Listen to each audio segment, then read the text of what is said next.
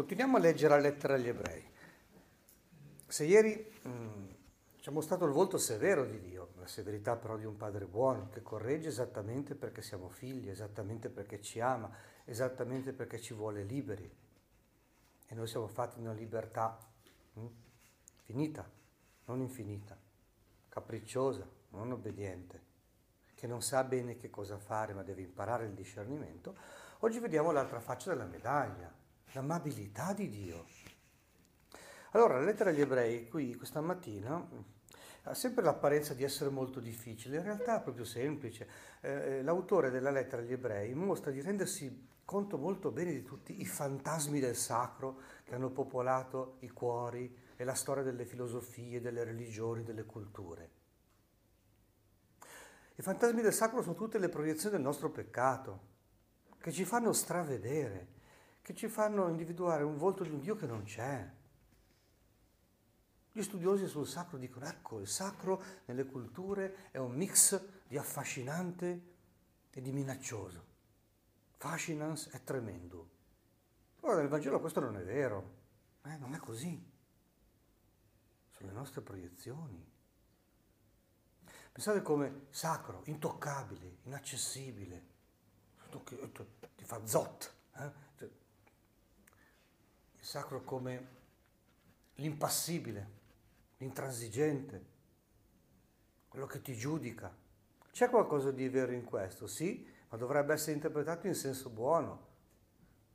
Impassibile, immutabile, per esempio, vuol dire che Dio è fedele nel suo amore, se tu leggi la scrittura.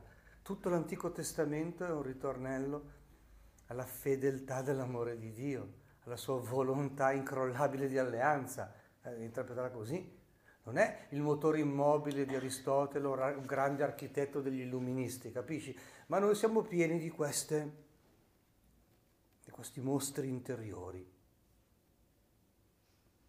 Il Dio assetato di sangue, per esempio, quando invece il Vangelo ci dice che il sangue è suo, è proprio quello di Gesù, è il sangue del Figlio di Dio che viene fatto scorrere per la nostra salvezza. C'è qualcosa di vero, sì, che il male dobbiamo pagare tutti un prezzo in qualche modo ma il primo che ha voluto pagarlo è stato Dio.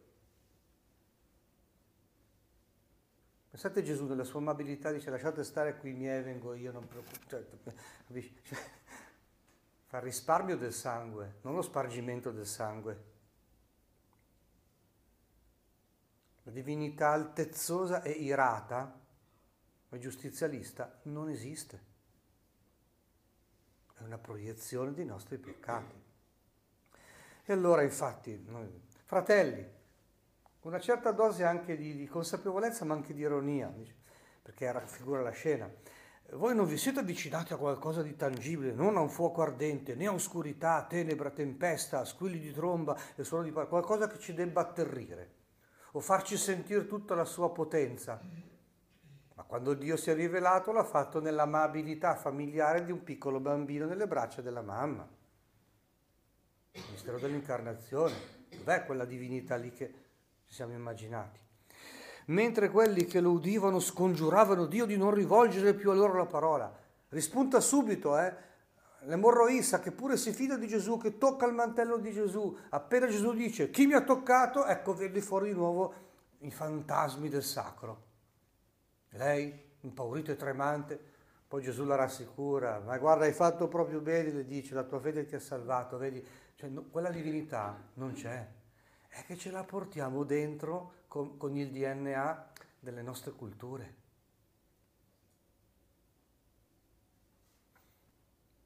Lo spettacolo là era così terrificante che Mosè disse ho paura e tremo. Fine del capoverso.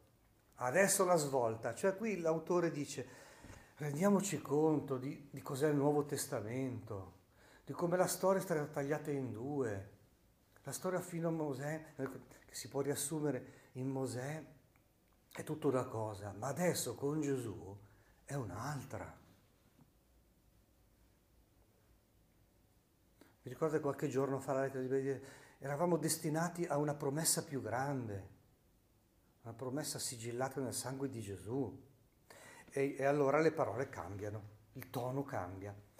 Vi siete accostati a Sion, alla città del Dio vivente, alla Gerusalemme celeste, a migliaia di angeli, a un'adunanza festosa e un'assemblea di primogeniti, c'è una scena comunitaria, c'è una scena di popolo, i cui nomi sono scritti nei cieli, vedi? Quando tu ti ricordi una persona cara, è un po' come dire, è scritta nel cuore. A Gesù, mediatore della nuova alleanza, e al suo sangue purificatore, vedi, al suo, non al nostro. Le religioni detto, per tenere buono Dio dobbiamo spargere il nostro sangue, o gli animali, o le verginelle, o... invece è il suo sangue.